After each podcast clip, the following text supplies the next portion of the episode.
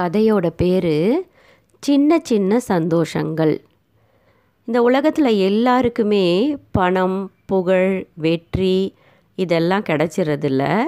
பெரும்பான்மையான மக்கள் சின்ன சின்ன சந்தோஷங்களில் தான் தங்களோட வாழ்க்கையை நடத்திக்கிட்டு இருக்காங்க. அப்படியாப்பட்டையான கதை இது. ஒரு மலை கிராமம் இருக்குது ரெண்டு வருஷமாக அங்கே மழையே இல்லை. அந்த கிராமமே விவசாயத்தை நம்பிய கிராமந்தான் மழையே இல்லாட்டி சின்ன சின்ன விவசாயிகளால் விவசாயத்தை தொடர முடியல. மோட்டார் போட்டு தண்ணி எடுத்து விவசாயம் செய்கிற சில பேர் விவசாயம் செஞ்சுக்கிட்டு இருக்காங்க அவ்வளவுதான்.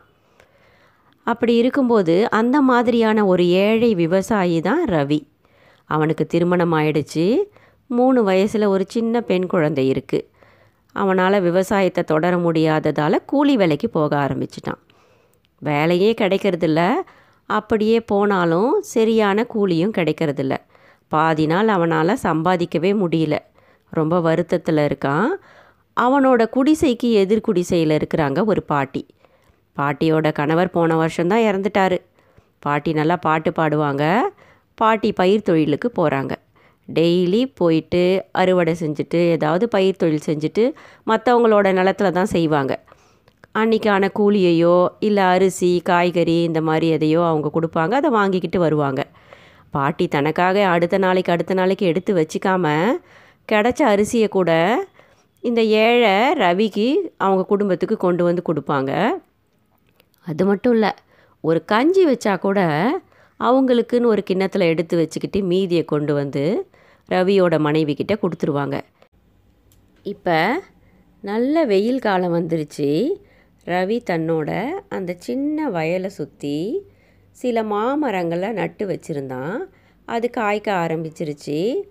அந்த மாம்பழங்களை கொண்டு போய் சந்தையில் விற்கிறான் மீதி இருக்க பழத்தெல்லாம் பை நிறைய கொண்டு வந்து பாட்டிக்கிட்ட ஆசையாக கொடுக்குறான்.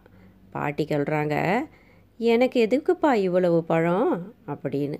அதுக்கு ரவி சொல்கிறான் பாட்டி என்னோட சந்தோஷத்துக்காக இதை நீங்கள் கட்டாயம் வாங்கிக்கணும். அப்படின்னு. அவனுடைய கண்ணில் இருந்த அந்த திருப்தியை பார்த்துட்டு பாட்டியால் வேணான்னு சொல்ல முடியல. வாங்கி பழங்களை வச்சுக்கிறாங்க. தனக்குன்னு சில பழங்களை மட்டும் எடுத்து வச்சுக்கிட்டு மொத்த பழத்தையும் முருகனுக்கு பாட்டி கொடுத்துட்றாங்க.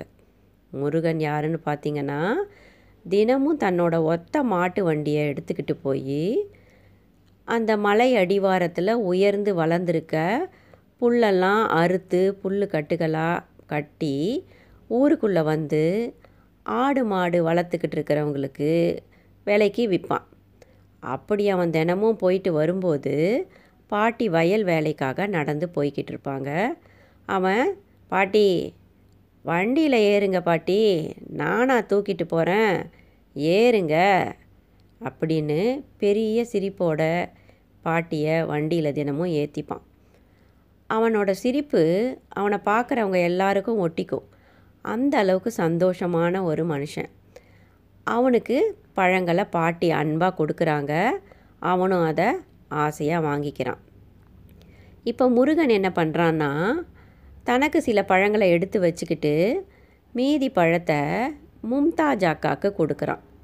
மும்தாஜ் அக்கா யாருன்னு பார்த்தீங்கன்னா தினமும் முருகன்கிட்ட அவங்களோட ஆடுகளுக்காக புல்லுக்கட்டுகளை வாங்குறவங்க. மும்தாஜ் அக்கா அடிக்கடி பிரியாணி செய்வாங்க.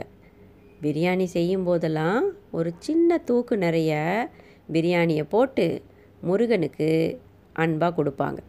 முருகன் அதை எடுத்துகிட்டு போய் தன்னோட குடும்பத்தோட வயிறு நிறைய அன்னைக்கு சாப்பிடுவான். இந்த சின்ன கதையில் பார்த்திங்கன்னா ஒருத்தருக்கு ஒருத்தர் எந்த வித எதிர்பார்ப்பும் இல்லாமல் சின்ன சின்ன உதவிகளை செஞ்சுக்கிறாங்க. அதுக்கு கைமாறா அந்த சின்ன ஒரு அன்பான பொருளை பரிமாறிக்கிறாங்க. அந்த பரிமாற்றத்தில் எவ்வளவு சந்தோஷம் திருப்தி எல்லாமே இருக்குது எளிய மனிதர்களோட வாழ்க்கையில் இந்த மாதிரியான சின்ன சின்ன சந்தோஷங்கள் தான் அவங்களுடைய அடுத்த நாள் வாழ்க்கைக்கான அஸ்திவாரம் இதுதான் சின்ன சின்ன சந்தோஷம் நன்றி That was my cutie story. How was my cutie story? That was my cutie story. How was my cutie story? Just awesome, no tension, baby.